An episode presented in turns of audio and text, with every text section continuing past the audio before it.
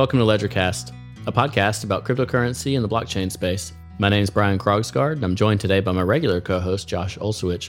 He's been out a couple of weeks, so I'm excited to have him back. In this episode, we talk about a lot of the volatility that's gone on in the Bitcoin uh, pricing arena, especially.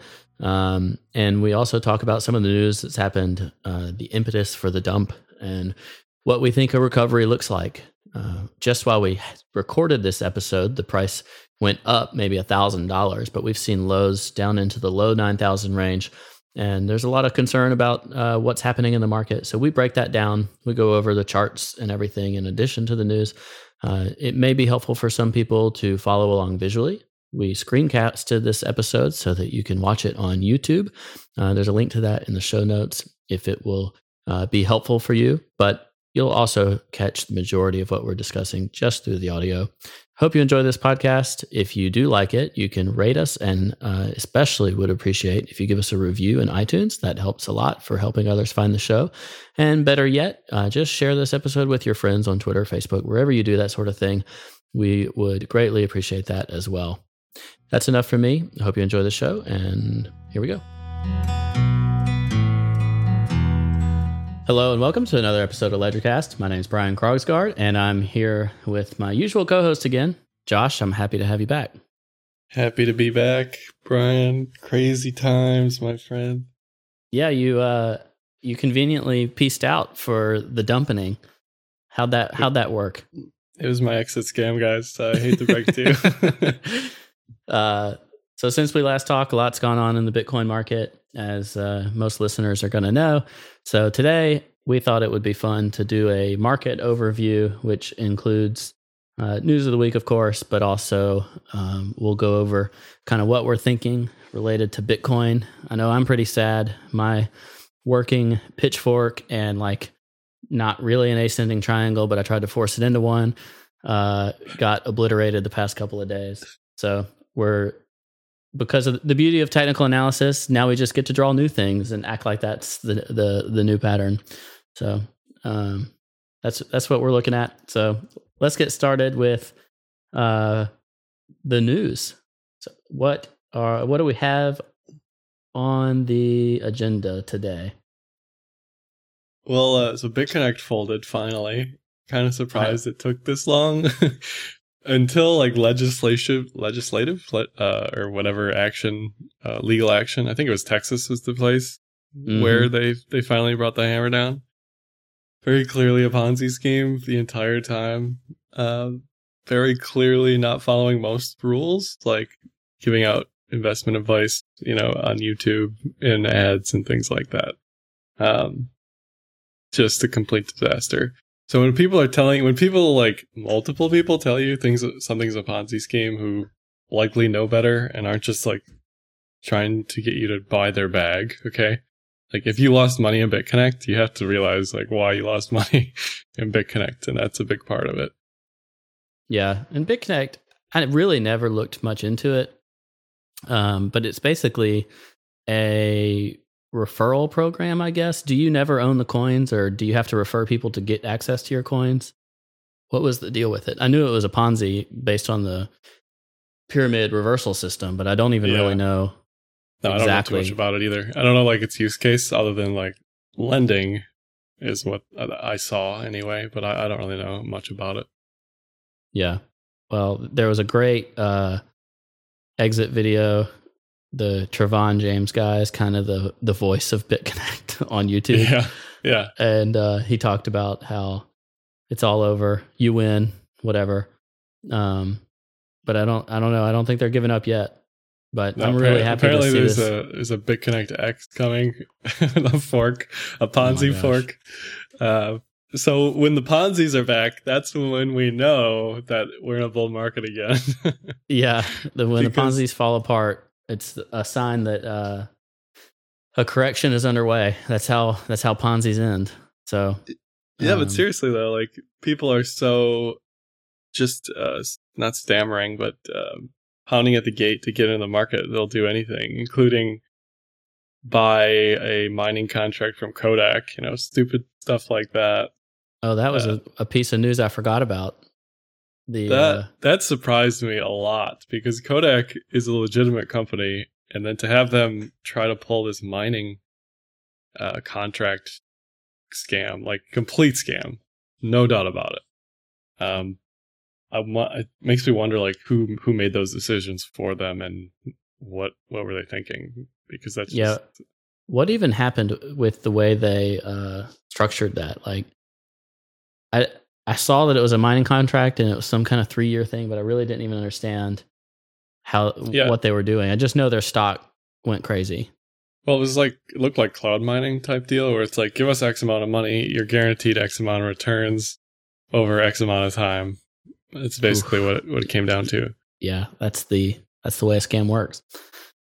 When you And yeah, I mean their like that. stock, like you said, exploded. Yeah, I think it went up three x in like an hour or something really dumb like that. Uh, BitConnect still trades twenty bucks right now, twenty one. It's down ninety percent. uh, I'm sure whoever Can you was buy in the it? Can you Yeah, buy it on Polo or whatever though? no, I even- uh, I don't. I've never- was it ever on Polo? Or Bittrex or Binance? I don't even know where it's traded to be honest. It's on HitBTC and Coin Exchange still, Okay. and even 24 hour volume is like uh, per exchange 10 million, 6 million, 7 million. So I have no idea why, but there are people out there buying and selling. It's down. the dip, man. Buy the effing dip. I think it's down less now than it was yesterday. So somebody's somebody's buying the dip. This is even worse than buying like the Segwit 2x fork, which I think you can still trade on uh on uh, Bitfinex. So Yeah. Speaking of scams, whatever happened to that? Weren't they going to release? I thought there was a team releasing like a two X fork. Uh, I think Late- they did. late- Maybe they delayed the time frame. I don't know. It's another scam. I think whoever picked it up, uh, Jeff Garzik said that he had nothing to do with it. Yeah, yeah. uh, all that. So, you know, just total scam. Um, you Well, mentioned, there's other forks too that I missed. Sorry, go ahead. Go ahead. yeah. Well, I was just gonna to tie a bow on BitConnect. You mentioned that you're you're surprised it took this long. I'm actually glad uh, because it took a couple of months or so during kind of Bitcoin's rise and some of these bigger altcoins rise.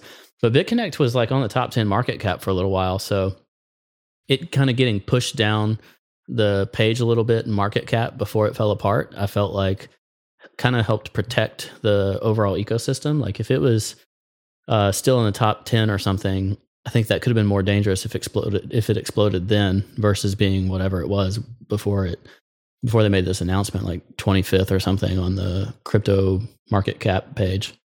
Um, so I'm kind of glad it, it waited a little bit. Well, I think the whole like Bitcoin Cash ticker confusion actually fueled BitConnect a lot because Mm. people were buying the wrong thing and not knowing any better.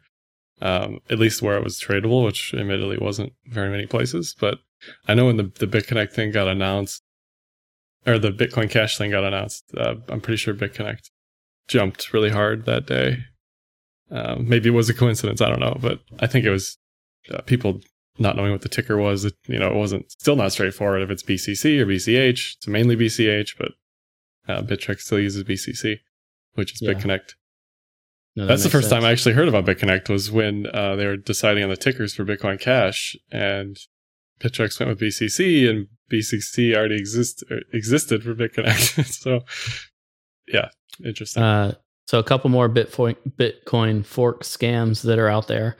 Uh, one is Bitcoin or United Bitcoin, which that's where uh, now Jeff Garzik has channeled his energy is on oh, that's right. United Yeah. United Bitcoin, and I think uh, that one is being airdropped to Bitcoin holders and also select other coins like uh, Qtum or Quantum, whatever the uh, QTUM coin. And I held that. I felt dirty holding that. I got rid of it uh, once it kind of broke down from whatever I was looking at. Um, but the United, I think that had like a eight to one airdrop uh, that helped cause the Qtum run, and then the even newer one. Anyway, oh, uh, United Bitcoin. I think they are also kind of hiding the date. All of these are conveniently kind of hiding the date in order to pump their other coins. Um, United Bitcoin's supposed to be sometime late January, I think, for that airdrop or whatever. And then the the latest one has been the Z Classic Bitcoin private fork, Mhm. which uh, is pretty scammy to me. I could be, maybe I'm wrong, but to me it seems like somebody, I can't remember the guy's name, Rhett, um, probably accumulated a lot of Z Classic down here in the in the cheap range, and then they made the announcement that Z Classic would be getting um, Bitcoin private coins, and I think it went like fifteen thousand percent up or something ridiculous. So that's uh, just another one. I've yet to see any reasoning why this needs to be called Bitcoin anything at all. Um, I know the same guy that is the main developer is a, a big Bitcoin Cash person, but this to me feels like some kind of big cash grab, just like all the other ones. Um, although there does seem to be some uh, development around it, the whole take the Bitcoin name thing, that aspect of it seems unnecessary to me versus just why can't it still be Z Classic, which was his project in the first place? So I've seen no explanation for why that's not the case, other than they wanted to pump the coin. Have There's you heard of this one? I I have uh, Bitcoin God as well from Chandler Guo or Guo, however you say that. I have no Um, idea what that one is. I Haven't even heard yeah, of it. I, I don't know anything about it either, but um, I mean, yeah, when scams are at their peak, isn't that like when the market's the hottest, right? Again, it's Yeah, like the BitConnect thing. So when the forks are forks are popping, that's when we know the market's back, baby. or maybe in this case, uh, the top was in a little bit. Yeah, I think they're probably you know a lagging indicator, perhaps. Yeah, Just they the, were. the uh, amount. Six, there was what six in December at least, maybe eight or more. I, I, I don't. I can't remember like super Bitcoin. There's just so many. yeah, something like that. Um, other news going on right now. We, I think we've kind of debunked this one, but the South Korea news of uh, clamping down potentially on exchanges and other stuff, basically potential regulation in South Korea. I listened to a really good podcast. Um, I was actually their first guest, which was cool. The uh, Coin Talk show. self-plug. self plug, shameless self plug. Uh, I think I was a backup guest, but that's okay.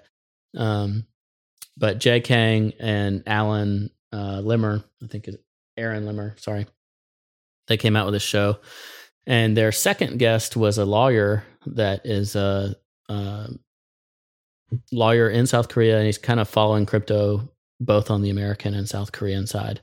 And I thought that interview was insightful because it talked about what he thought the true risks in South Korea were for legislation and whatnot. So he was saying that basically what they have over there is different departments are kind of saying competing things. And that's where some of this news is coming from. And it sounded like he does think there's uh, definite potential for regulations and clamping down, or maybe even to the extent of uh, closing down exchanges at some point in the year. But that overall, there's like no, there's no ban per se or anything like that. So South Korea kind of helped start this dump that's happened over the last few days, though. So that was the impetus for it. Did you catch any of that? Yeah, no, it definitely did uh, create, you know, it, like I said, the Brave New Coin article, like technicals look toppy ish anyway. And all it needed was some events. And then we got like three or four events where it's like South Korea twice and then China again for who knows why, because they haven't already banned it enough already. Um, and it's funny how Reuters was reporting on the South Korea thing so eager to create that FUD. Um, whoever's works there very clearly is not in the side of Bitcoin, just based on the lack of factual reporting coming out of them Yeah, on multiple I don't even- on multiple occasions too. For the South Korea thing, I saw two articles that were debunked very quickly by uh, his name's Joseph Young, I think, on Twitter. He's like a South Korean. He's a journalist somewhere, but he's a South Korean. Um, so he knows, like your lawyer example, he's a guy who's on the ground there. And yeah, it was just uh, departments not agreeing on what they're doing. Mainly, what I heard is that uh, the exchanges that aren't following the KYC AML rules are being shut down regardless. And I think that's that's good anyway. So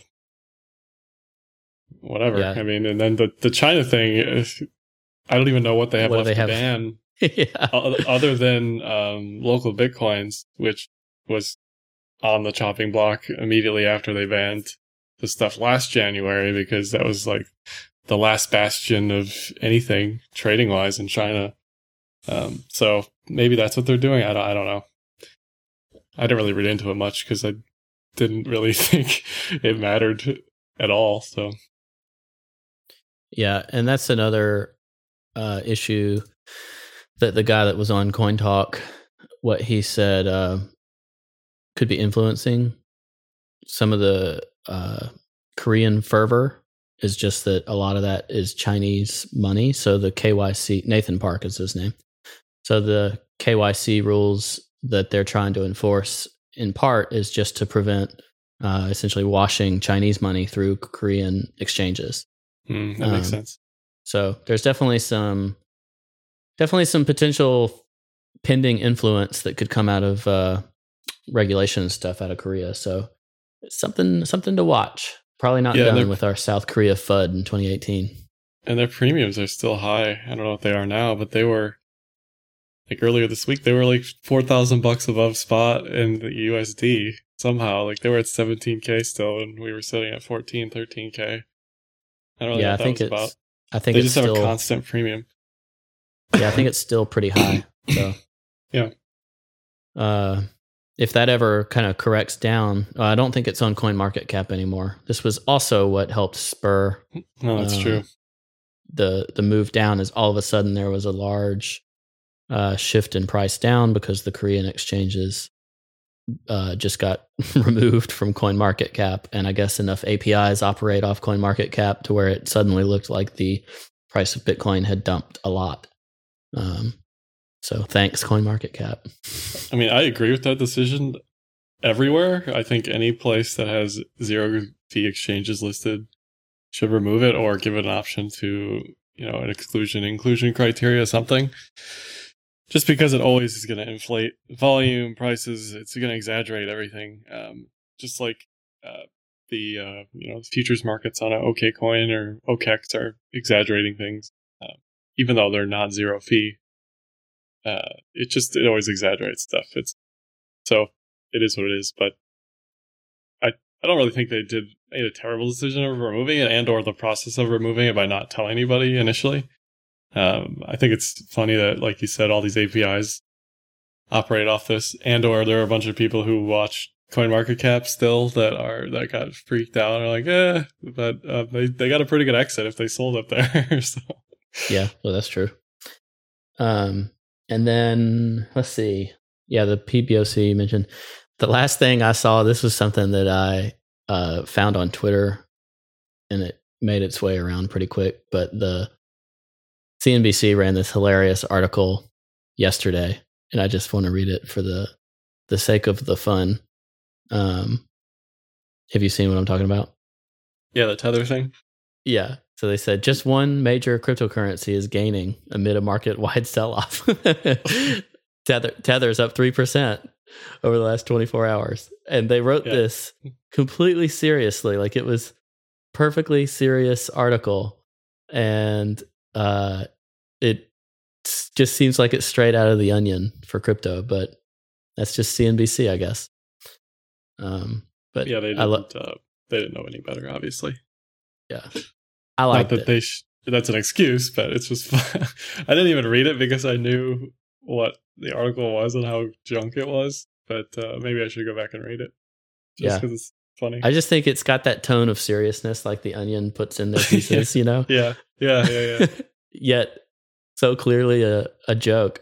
Uh, it was amazing. So that's kind of the final news. And there's Uh, some Pol- there's some Poloniex stuff going on right now. That's I don't think I think the exchange is fine. I just think they have some issues with their uh, engine or something. Yeah, this just has been going on today, which was uh seems like something uh oh, we got we got the bulls on Twitter right now calling for that inverse head and shoulders on Bitcoin. Um yeah, so there was uh news today about Polo having a larger sell order than coins in existence or something for Yeah, yeah. Zcash and maybe yeah. Litecoin. So I don't know. Seems like it's seems like it's okay, but uh, exchange drama, if it was real, would definitely be impetus for a further drop. And this can lead us into a kind of technical analysis overview. Uh, we can talk about the state of the Bitcoin market right now. Um, yeah. Well, first, let's say this. When, when people were asking me last week, which I either ignore or block you if you ask me this because it's just beyond annoying and you shouldn't be approaching it this way anyway by asking somebody else. Um, you know, what is Xcoin going to do for blah, blah, blah? When Bitcoin pulls back or whatever, give me a target, something like that.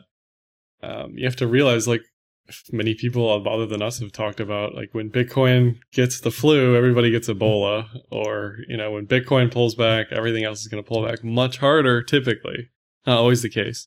You know, should South Korea or China come out and say, Binance coin is the only coin we will accept in our country. You know, you could expect everything else to pull back except Binance coin. But uh, in every other case, in my opinion, you're always going to see the uh, Bitcoin pullback shadow whatever the other bit pullbacks for alts are going to be. Um, I saw ETH hit 753 or something on index, which is gross.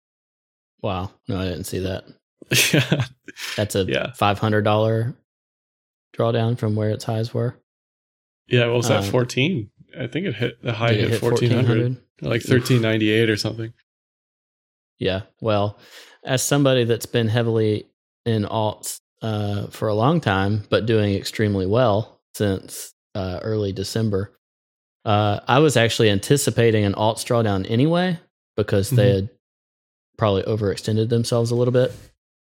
Um, I was not wanting Bitcoin to fall out of the uh, diagonals that I was watching. I was watching this pitchfork and this year end consolidation triangle that I really wanted to be true that ended up now not being true, which people that are streaming this on YouTube can see. uh, and a lot of people were also pointing at this bull pennant, uh, or what it may be bull pennant, whatever. Totally fell mm-hmm. out of that. Also mm-hmm. coincided with falling below the 50.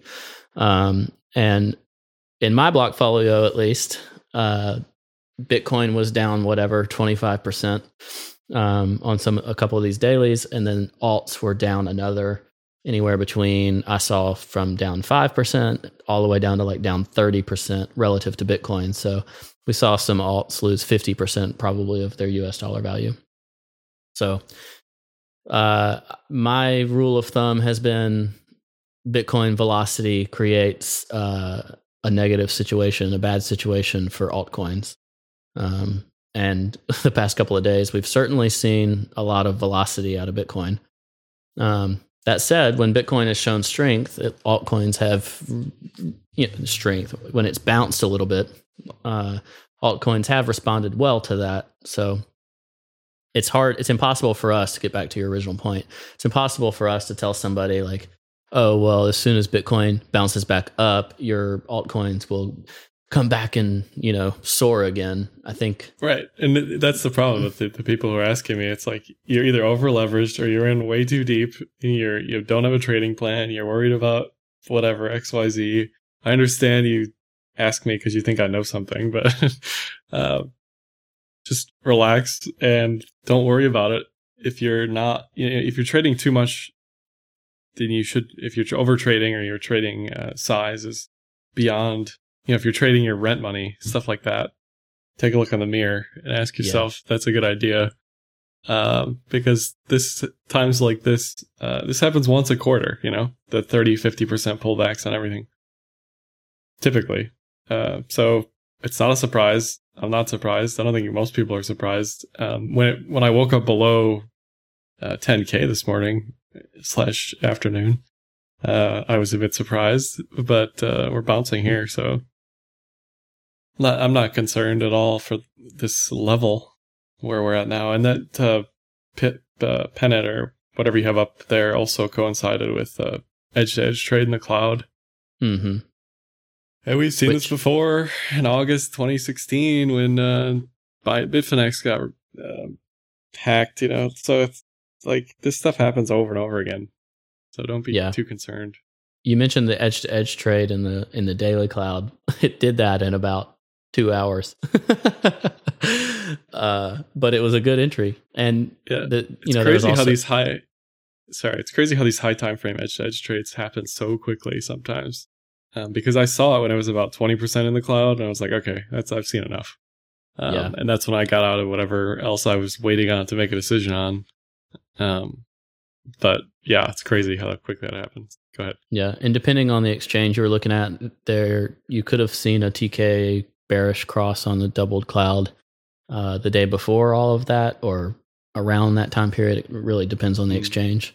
Mhm. Um, and then the close yesterday was out of the cloud on a lot of exchanges, but not every exchange.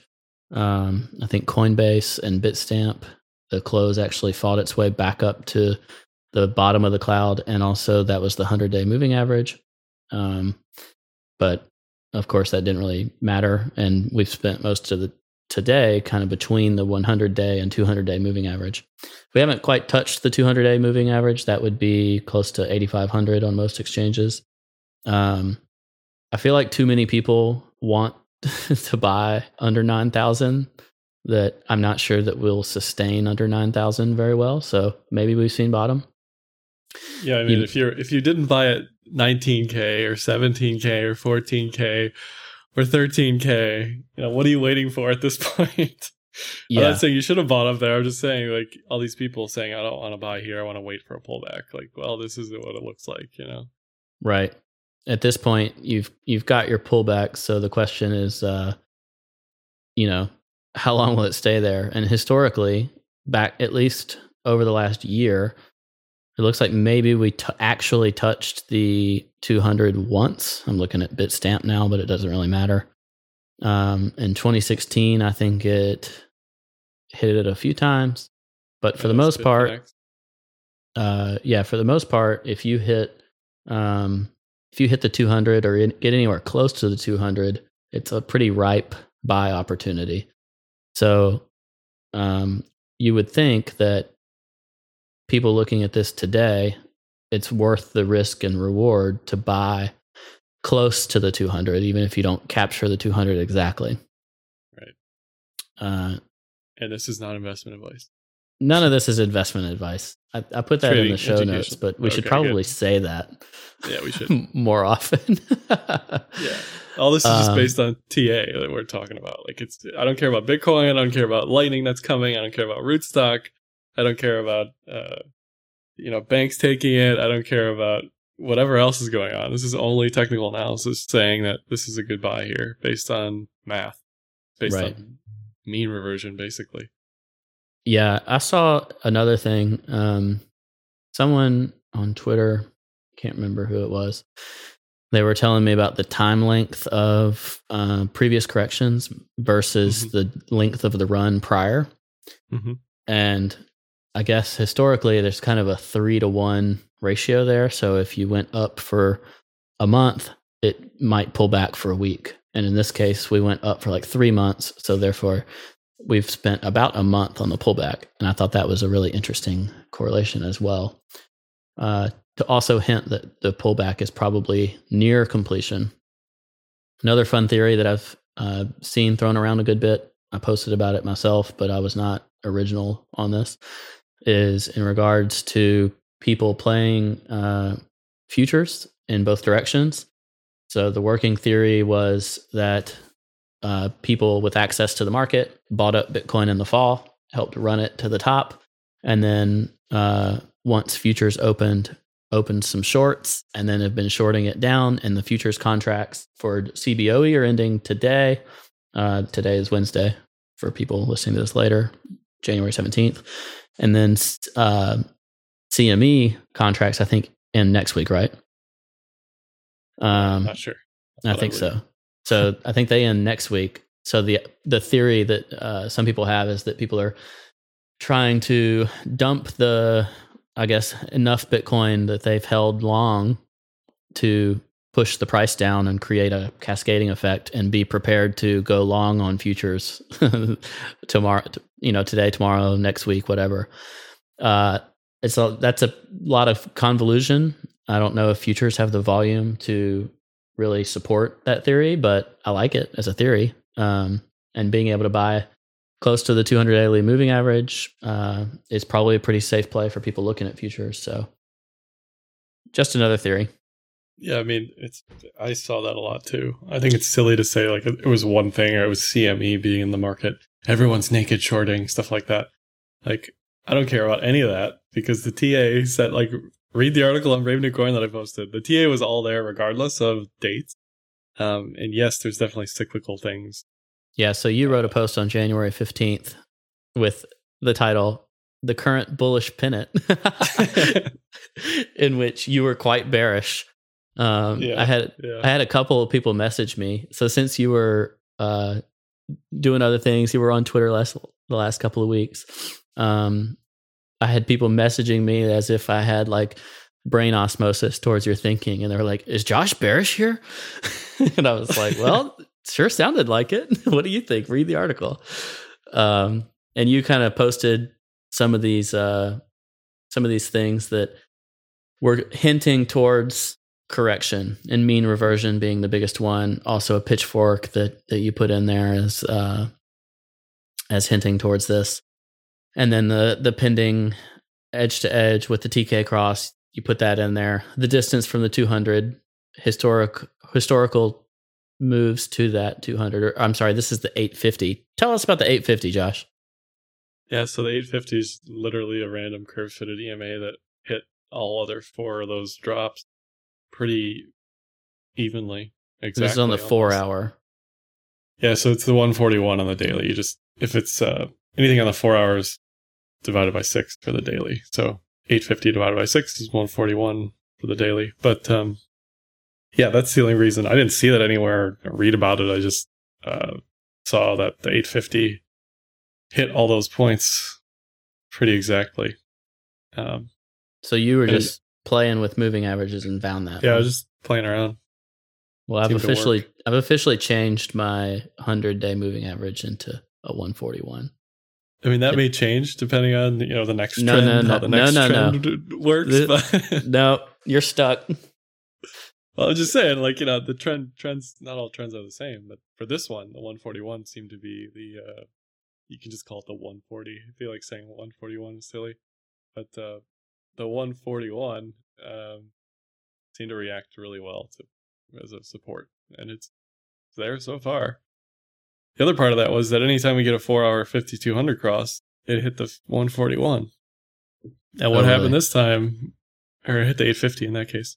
Uh, and what happened this time, we got the cross, it hit the 850. So again, nothing like crazy here out of the ordinary. The other part about the cycles thing was uh, just based on I don't know quarterly cycles. Uh, this was going to be a down quarter anyway. Yeah, it so historically has been slower, I guess, in the in the winter. Yeah, and that and like the past four Januaries have been bearish, double digits. I think the past four, maybe not, maybe three of the last four were double digit down.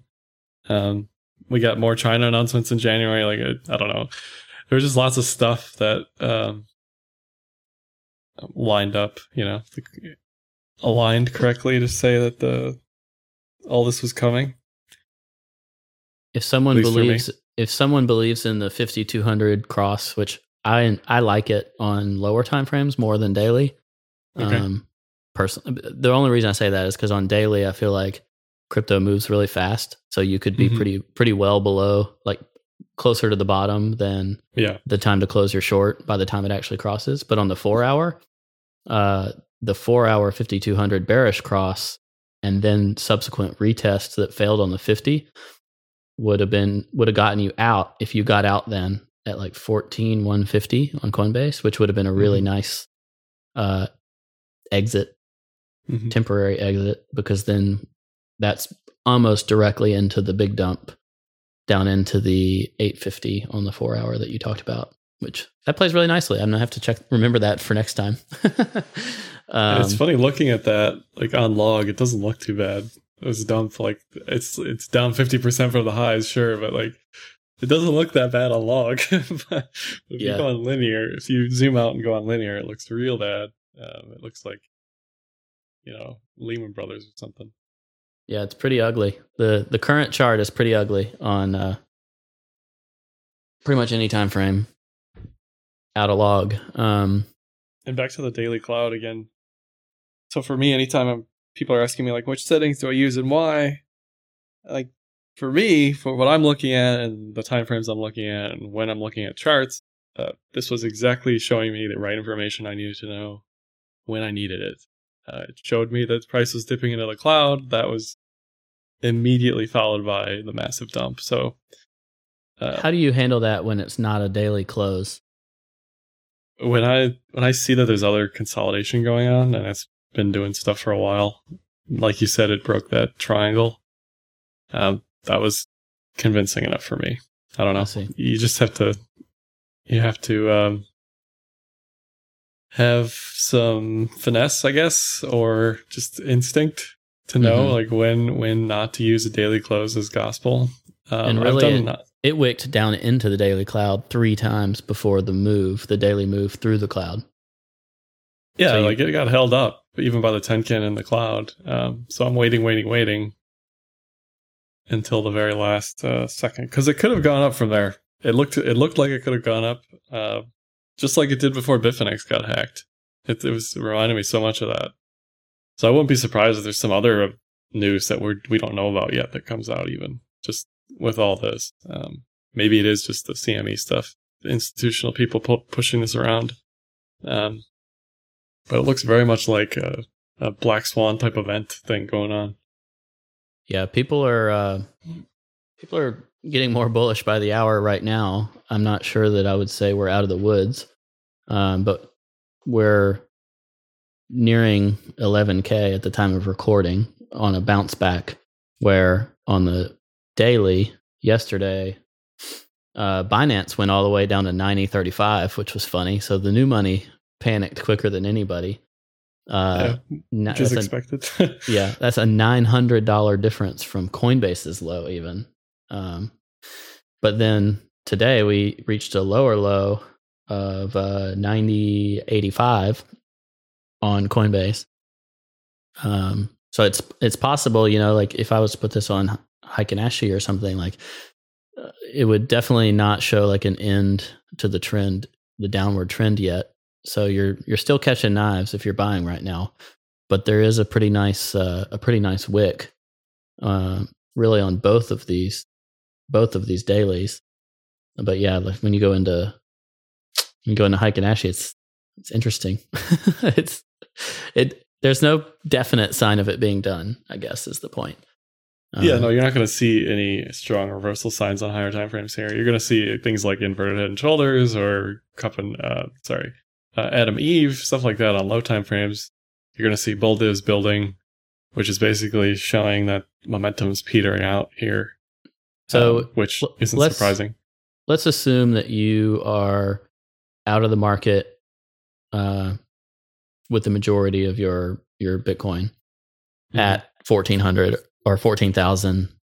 Whenever you were talking about uh, kind of seeing those signs, let's say you someone got out of the market and now they're looking to get back in, or they have fiat and they're trying to buy in for the first time.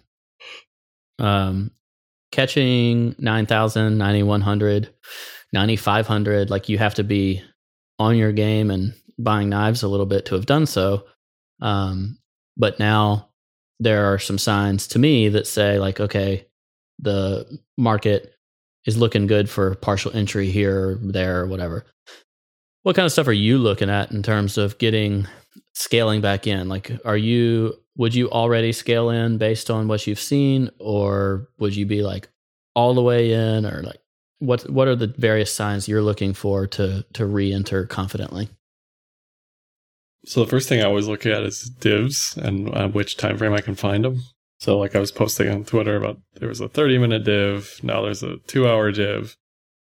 So you see these divs building. There's probably even going to be a high time frame hidden bull div. So we're going to get a like a lower low higher low on more vol- more momentum or something. Um yeah, so all that's a giant div right there, but So that's the first thing I look for, just to say, you know, I'm not crazy here. Momentum is slowing. Uh, you can turn on volume too. You'll see volume uh, decreasing usually. Um, sometimes you see a giant volume spike with a reversal candle. Kind of like the best case scenario, the most obvious thing. Um, just because then you realize that uh, the emotional stuff is gone. People who are going to sell have capitulated and uh, are are done. You know, the selling is over. The people who were thinking about selling and actually did sell, you know, they've sold. Uh, yeah. We haven't really seen that yet, but we are oh, seeing a, this is pretty low. brutal. This is pretty brutal on these 30 minutes. Like the big sell volume was under 10K and then immediately followed by huge buy volume. uh, just makes me sad for whoever sells Bitcoin for under 10,000 right now. Yeah, I mean, that's people, like I said, people emotionally uh, not sure what to do, which is, is a lot of people. Uh, but yeah, no, I was buying all the way down. So um, I bought a lot below. I think 10 1 was like my big entry, but um, yeah, so we run out of our bull div uh, definitely on the four hour. I'm not sure if it's on the three hour. Uh, not really. No, not really. So the the two hour. Two hours kind of the maximum time frame where we're showing a bull div still. Yeah. So that looks so it's good. it's bouncing nicely on that, but doesn't mean it can't can't retest. Keep going. Yeah, I mean that um that candle over candle buying selling is ugly too. On the two hour there. Mm-hmm. You don't you don't see that too often. For me, when I see that, it's usually algo driven. So I don't really know what that's about. Um, just people buying. It's like uh, accumulation distribution type stuff. So uh, the stupid money's selling, the smart money's buying. That's what I see. but, but, maybe that's just my bias. Um, yeah. How? So I look at this sometimes. I shared this on Twitter as well. Like for me, I'd be looking at the 30 minute and the one hour. Um, mm-hmm. When can it jump over the Tenkan? So just like when mm-hmm. it's in a bull market, when it's in a downtrend, um, it's going to ride that Tenkan and have resistance on the bottom side. Uh, so we've seen, as of recording, the 30 minute and the one hour are pushing above the Tenkan, but they're not. Uh, 30 minute even has tackled the Kijun now. So like to me, those are signs of like, okay, we can think about easing back in. Of course, that can completely retest and fall back below. Um, but since this fell out of that triangle, 14,000, we've gone $4,000 completely below the Tenkan. So to me, that's another sign of like safer entry, uh, not, not too crazy with that kind of, uh, with that kind of entry to start scaling in. But yeah, because even there, like retrospectively looking at it, there's that 30 minute candle. The 1200 was a giant shooting star, which uh, preceded all this downward selling further. Um, yeah, so essentially, the, when you say the shooting star, this is a low time frame candle, 30 minutes is what we've what we're looking at here, and uh, huge wick up. So whoever bought it up, uh, there were plenty of sellers to knock that back down, basically. And not only is it a shooting star, but there's also a Kijun bounce to the bearish side there. So yeah, uh, we're not seeing that now. Now we're seeing, like you said, buying above the Kijun, buying to the Kijun uh, on that time frame, and no, then on the hourly, no real wick on that either. No, yeah, no real wick, um, not yet anyway. And on the hourly, there's a nice spinning top at the bottom of that, which is a equal wicked candle, basically. And that's basically the tip of the uh, of the divergence as well. So yeah, that's that's pretty nice. That would have been a nice one to buy, and it was a third third touch basically.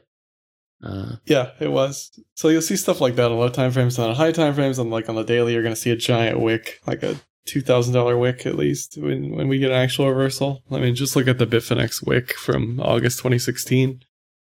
That was uh, what percentage that was. I don't even know. That was a giant reversal. I mean, look at that wick we had just the other day on the 19th. That wick was massive. That might have been the biggest wick we ever had, percentage wise. Yeah, the the 22nd, I think. 22nd, yeah. Yeah, so on that one, it was, it looked like, that looked like it could have been the end.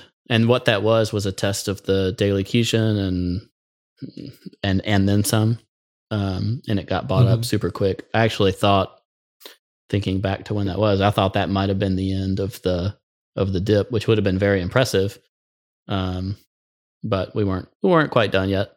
Had a few days of recovery, a lot of sideways, a lot of opportunity for alts to run for people Yeah. that were looking at it in that in that sense. Um, overall, too, we have uh, RSI on a daily time frame way down 35. So giving it, and that doesn't happen a lot in Bitcoin. Bitcoin lives way up above uh, on the RSI. So a, coo- a, a kind of a natural cooling down period is what this looks like in the sense of uh, how we might look at this several months from now as it was needed and helpful and necessary and the fundamental stuff basically just helped come to this right? So like didn't really necessarily matter what the fundamental news was um but we got some to help spur the correction. Right. what what about in the broader sense? Like let's say we're not done okay? Like we don't we don't know the future. Maybe by the time we publish this podcast uh we will have hit 8k you know? We have another big something or whatever that uh causes another spike down what Mhm. what makes you start thinking in a bearish sense uh long term so like we have you know there's the parabola that people love to point at um, yeah, that's Dunsky. yeah at what in my, point in my is the- opinion. what's that in my opinion, the, the parabola's over, which uh, is fine with me. It doesn't need to keep speeding up. Uh, it can it can chill out for a little while. oh you're saying Um, the parabola is already broken Yeah, I think so on this candle. Um, I look at the big thing is the 200 on the daily. That like that. If we break below that and hold there, then uh, then you can say the bull trend is over. Until that happens, uh, everything is bullish. The other thing So you you- look at is cloud. So go ahead. Sorry. i i want to get back to the parabola that's fascinating Oh, to okay. me Okay. I know, I know people. I know people that think when the parabola is done, like when the parabola is broken, the Uh-huh. the market's in for a hard time for a long time. You don't mean, it's possible, but uh, I, I just don't see the parabola holding up here. and Maybe it should be should be noted. You can kind of draw a, par- a parabola however you want. Yeah, you uh, can. Uh, these it's just a curved line, but we're on a a log scale. The one that I've drawn historically, uh, I kind of pinned to the to the lows that of crashing from the 20 whatever 13 zone. Uh when i do that when i when i pin it to the lows to me it doesn't seem quite done but it came close. Like to me the parabola can hold up really all the way down to maybe 7500 8000 but it's either way that 200 is basically along the parabola line from what i can tell Mhm. maybe i'm maybe i'm wrong on that but uh that's what it seems like to me um but is are you generally of the opinion that the parabola can break and bitcoin can remain bullish because that's somewhat I am personally. I was never a par- parabola par- parabola person anyway. okay Um, so I'm more of an EMA because again, like you said, you can draw it however you want to draw it. So maybe there are rules that I just don't know about, but uh, the uh, EMA is the biggest thing. The 200. The next thing is the price below cloud um, and holding there. If price does go to 8K, it's going to have to bounce to the Kijun eventually. Even if you look at uh, the stuff post Gox, we bounced back to the Kijun. So if you're worried about getting it out, that's when uh, you'd be looking to get out. on the rejection bounce from the other side Right. let's uh zoom to the weekly because Yeah, and that's the other thing. The weekly's right on the Kijun here, like exactly on the Kijun, the bounce. So yeah well i remember watching it and thinking oh this is not this is below the Keishan now and it was a little a little terrifying for a moment um, yeah, when we, I agree, when we uh, hover anywhere near that, I get nervous for sure. And Uh, this is because a also high um, time frame. I was looking at BLX. If you look at uh, today, it still looks pretty nasty. yeah, it does Um, because we haven't closed below that since The whole 2015. bull run. I don't think. Yeah. So if Yeah. we got if we got a weekly close below the Kijun, that's worth being worried, right? For me, yeah.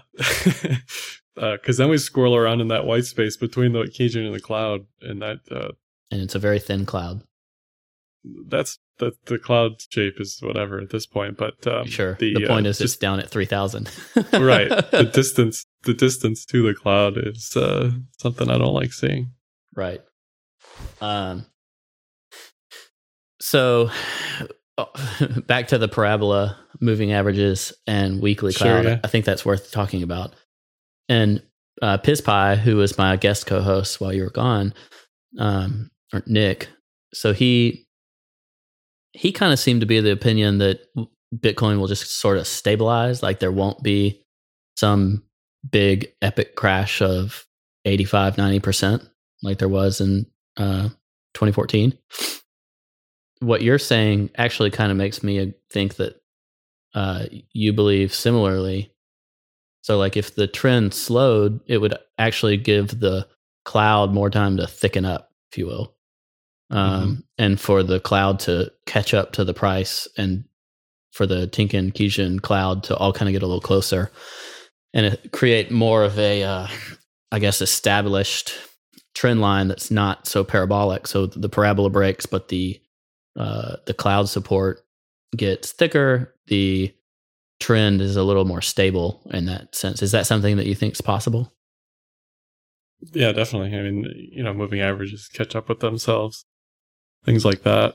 Uh, but that doesn't mean it can't go to to 5k or whatever. Uh, it's it's basically at support here. I've found several different metrics. Um, it could go a little lower based, based on the 200. Um, yeah, reason- I mean, I'm not I'm not concerned. Even though it goes down to 5k, I'm not concerned. Um, Yeah. Well, that's because you didn't buy it 19. Yeah, that's true. I mean- the new money in the world would probably be concerned. Yeah, I mean, we we have to wash out a bunch of people to uh, Mhm. to make this over with. Uh, I like the RSI at 50 there. hmm On the Uh, weekly. Bec- yeah, on the weekly because we've bounced from the 50 on the RSI pretty consistently, and that horizontal. Although there um, is a if we- huge bear div on the weekly. Technically, Uh, from from what? From back here. Kinda. Eh, I'm not I don't see it. Maybe you have to draw it out, but I just I don't see it. sure. I Um, mean, we got higher highs in RSI. We got higher highs in price. Um, like if we get a hidden bull div on the weekly, that would be awesome because then we, what we'd get is a, a higher low in price and a lower RSI. So it's it's trying to get there now. I don't know what RSI is. Can you um, scale up the RSI there on this on the right side? Yeah, there you go. Yeah. Yeah, I mean, it looks like it's right there at that point where, uh, I don't know. Like I said, it's at support. It's at 50. It wants it to bounce. We'll see what happens. I don't think the trend's in any threat at the moment. Cool. Uh, that's good to know. I uh, the- kind of the reason I, I dig into that a little bit is because I wonder. There seems to be a divide between like true believers and investors just looking to ride this until the bubble bounces and then they peace out. You know what I mean? Mm-hmm. Mm-hmm. Um, Which is fine. Just like, that's fine. I don't care. uh, you can trade however you want to trade it, you know? Sure. I just I it I wonder if it means there's an alternative where things just settle down. Um Mhm. and we don't have Like- the direct correlation to a tech bubble or you know like some any any other thing really that you want to past bubble that you want to compare it to. And to me that would be the best case scenario like a stabilized price in Bitcoin I would prefer.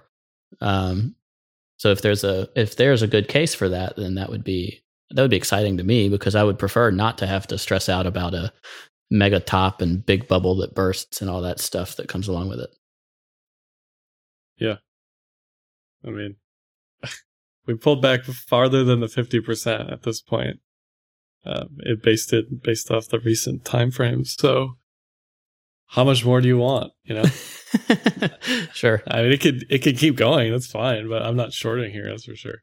Yeah, yeah. So let's wrap things up with uh, what we expect in 2018 from a fundamentals perspective. Uh, sounds okay. like both of us are relatively bullish on, if not a reversal exactly here, a reversal somewhere within this eight to 10k range. Um, but things to expect in early 2018. One that's already happened was the launch of Rootstock. If people are curious about that, Nick talked about it a good bit in the episode we did a couple of weeks ago, which enables smart contracts with Bitcoin. So that was pretty cool. Uh, not sure if that's ha- what impact that'll have on the smart contracts market, but you know, brings additional capabilities to Bitcoin. Um, certainly not bearish. And then uh, Lightning Network stuff. I keep hearing that the Lightning Network is closer than it seems. What do you know about that? Uh, I'd agree. If it's on testnet or mainnet or whatever, you know, it, it's a it's a network, so it needs nodes, and there aren't that many nodes right now. Um, I don't know. I'm not really. It's coming. That's all I know. really, like def- definitively. Um, I'm not too concerned about. Uh, even like fees, I'm not too concerned about. I'll grumble about it when I'm sending coins back and forth, but mm-hmm. that seems to be- to sell all my Bitcoin for Bitcoin Cash is a little silly. yeah, that seems to be one of the things that uh, a lot of people, if they were to give a fundamentally bearish outlook on Bitcoin, they would say like this is not sustainable, even really as a store of value, just because it's, uh, you know, the all these network concerns and whatever. If something like the Lightning Network were to come quickly within you know within the first quarter or two of 2018 that would and it was well adopted that would be uh, a huge bullish impetus i would think if you can suddenly send money really cheaply just with bitcoin and not with you know all these other altcoins or whatever that you have to that i prefer personally prefer sending money with right now you know mm-hmm, mm-hmm. yeah i think that lightning network's got a year on it minimum till till we see any real impact um, I think it's good that it's ready to go, but I don't think it's going to be like super active or uh, impactful immediately. And then uh, something we've seen over the past week or so, but I imagine we're going to see more of it is hash rate. Um, can you talk a little bit for people that may not be familiar, just like what the heck is the influence of hash rate? What does it mean? because you t- you write about this a good bit, but I don't think a lot of people get it. Yeah, so I randomly was like looking for stuff to, to talk about, and I was like, oh, let's talk about mining today, and uh, like putting all the pieces together. Basically, there's a bunch of hardware, uh, just like technological innovations that have allowed for advancements in hardware in ASICs, application specific integrated circuits, which mine Bitcoin that bring hash rate to the network. Um, all that stuff's coming online by like March this year, uh, 2018. So we're going to see uh, maybe not all of the hash rate comes to Bitcoin, but a, majority of it probably is. Um, we're going to see a huge jump in hash rate, which uh, says to me anyway that there are enough people who are spending millions of dollars and believe that this thing's going to be around for a little while um, to set up all this hardware and geographic space and management of uh, just it's a huge time commitment to put in all this money into a mining operation and then have something just die out completely. So uh, I'm super bullish writing and reading uh, about that stuff because uh, that says people are putting their money where their mouth is, and uh, not only that, but they're keeping the network more secure just based on the uh, decentralized aspect of that. Yeah, so the more different the more new entities that are coming online to be Bitcoin miners, you're spreading out uh, reliance, I guess, for the network. So you're not just relying on Bitmain or whoever as like a big hash rate provider.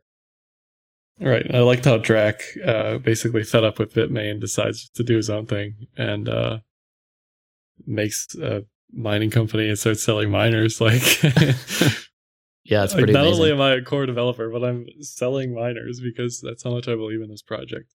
Um, and that that wasn't like an overnight thing either. Like because that the technological innovations um, were from Halong Mining or uh, wherever they're getting their chips from, because that's a new uh, all-time high in hash rate per miner, however you want to say it. Uh, Yeah. Hash rate per per energy usage. Um, and yes, it's real. Uh, there are people saying like, "Oh, this is just a scam," blah blah blah. But uh, no, I've I've seen it. It's real. I haven't seen the physical miner, but I've seen seen enough about it, and I've talked to enough people who know enough about it to know that it's not a scam. So, So people thought that the machine itself was a scam potentially. yeah, they thought the machine was a scam, the stats were a scam. Um, you know, which is fine. I'm I'm a huge proponent of everything in crypto is a scam until it's proven otherwise. Uh, so yeah, I mean the mining stuff is, is huge, and typically, from memory anyway, uh, hash rate tends to precede moves. hmm Um, so it's coming in March, and then July should be the cyclical top again, when we'll see the next all-time high. Um, so from January to July, we should see um, bottomy, bottomy and toppy cycle again, which is currently fitting where it should be. Yeah. So basically, we're both in agreement that the future is still bright. Yeah, yeah. the the trend is not broken. Um, buy when it's low, and uh, yeah, this is probably a pretty good time to get into Bitcoin if you have friends and family that have been waiting. And there, Uh, you know, there are even things, other things in the pipeline like Mimble Wimble and Short Schnorr signatures and Mast and all this other stuff. what's um, Mimble are- Wimble? Um, I think Mimble Wimble is going to be an ICO. I'm not really sure, but uh, part of that is uh, more secure and private transactions. I think it's going to be a side chain as well. Uh, the point is, there's all the- there's people pouring uh, engineering stuff into the Bitcoin protocol in some way. Uh, so you know, I saw this tweet that uh, Bitcoin's dead, uh, development's dead. And I get people all the time telling me like everyone's so excited at the Ethereum conferences. There are so many more people who go to these dev meetings compared to Bitcoin.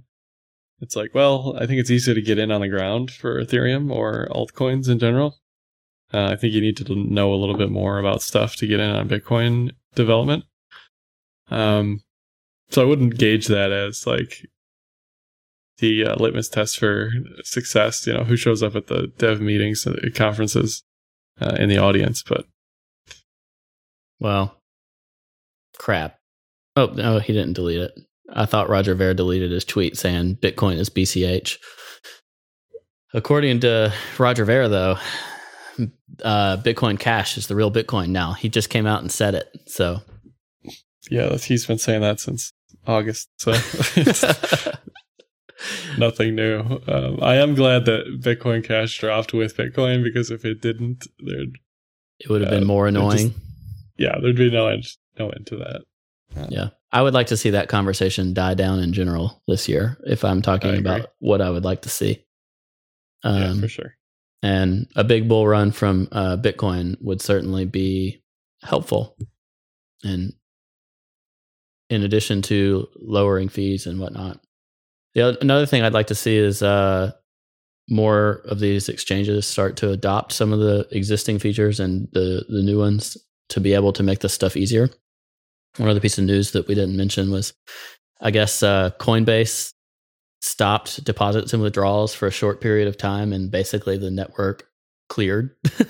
like they were essentially because of their engineering practices and the fact that they're such a large part of the market, um, they were a huge influence on the clogging of the network. So um, Mhm. they seem to have plenty of engineering work they themselves could do that would improve uh, improve the network. So I would like to see them finally just own up to that, and that probably takes customer pressure as much as anything.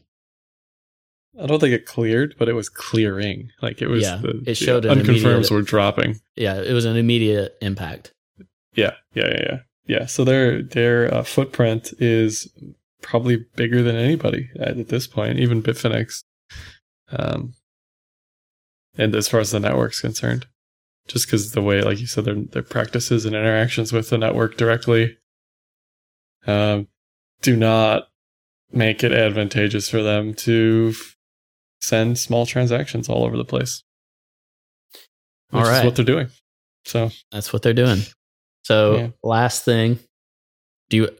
So the last two, two weeks we haven't done coin of the week. We've done trading advice of the week. oh man. Uh, but we can do either one this week. I'm going to do a coin of the week.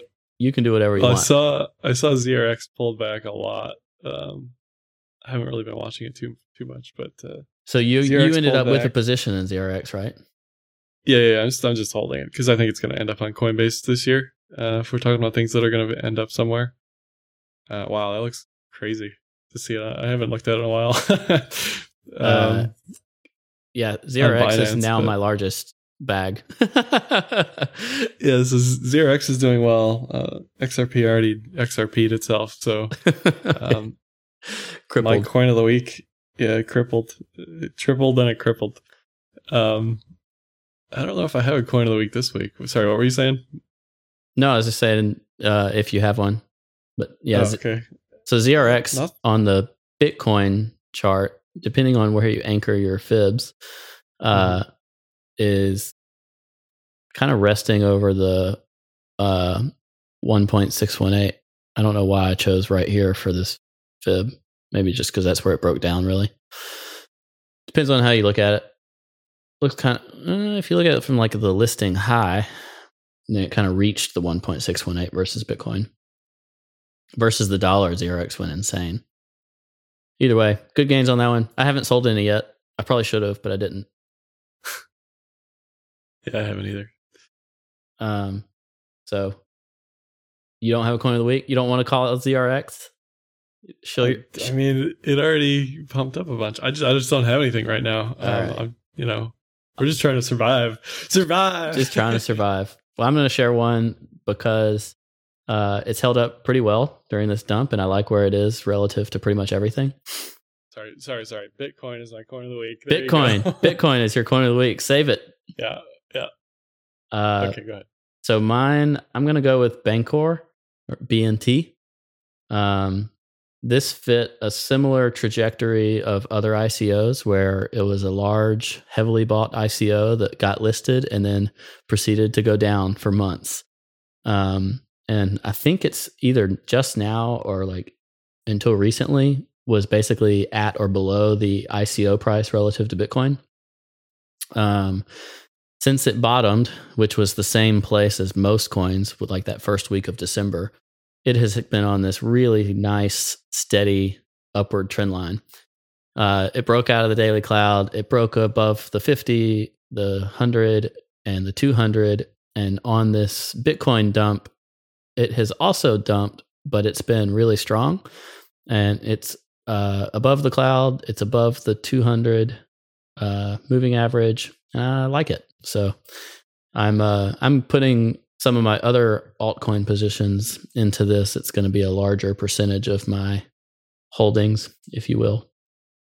So I like Bancor, and yeah, I mean, the their cloud, their yeah, the product is nice. good there. Yeah, and their product is nice as well. Um, What is it exactly? I can't remember. it's kind of like uh, Shapeshift without all the centralization. So it's Okay. a coin swapper. Oh, okay. And from some friends that have used it, I've heard that it's really pretty impressive what they do with from a liquidity standpoint. So you can put pretty large orders in and not have any slippage. Um, so for certain types of buys, or if you just want access to tokens to quickly swap them, it can be it can be good. So I like it. I'm holding on to it. I'll let it ride for a little while. All right. Sounds good. Yeah, man. Uh, where can people keep up with you? What do you have going on the next couple of weeks? All that stuff. Uh, I'm on YouTube eventually, so one of these days when I get around to making a video again. Um, you know, I made a YouTube video. I felt like a little Yeah? miniature Carpe Noctom. there you go. I watched it. Actually, it was pretty good. You should you should uh, do yourself a favor, everybody, and subscribe and like on the um uh no twitter youtube um put out a massive article in medium about trading my tips and tricks people keep asking me what books do i read blah blah blah Um, it's always better to trade with real money than read any book in my mind. So yeah, you need some like baseline knowledge, but uh, there's no there's no book that's gonna like help you master the market, in my opinion. Um, it's all muscle memory and trading memory. It, uh, yeah, you just got to lose money a bunch and then uh, make the right decisions after that. Cool. And then uh, for me, I have a thing that I've been working on, and you can go to ledgerstatus.com slash learn to check that out. It's a uh, education series, if you will, for people looking to to dig in and create a baseline. So explain it to me like I'm five type of type of deal. Um, but then we'll also go into more immediate stuff, potentially provide some community. Definitely in an alpha stage, trying to create the initial uh, material. Some will always be free, some will be a paid upsell. So, if uh, people are interested in learning more about trading, and if a lot of what Josh and I talked about today was over your head, it would help it not be over your head if I had to do the short version. So, go check that out, and we will catch y'all next time. Thanks, Josh. Thank you, Brent. Monuments crumble.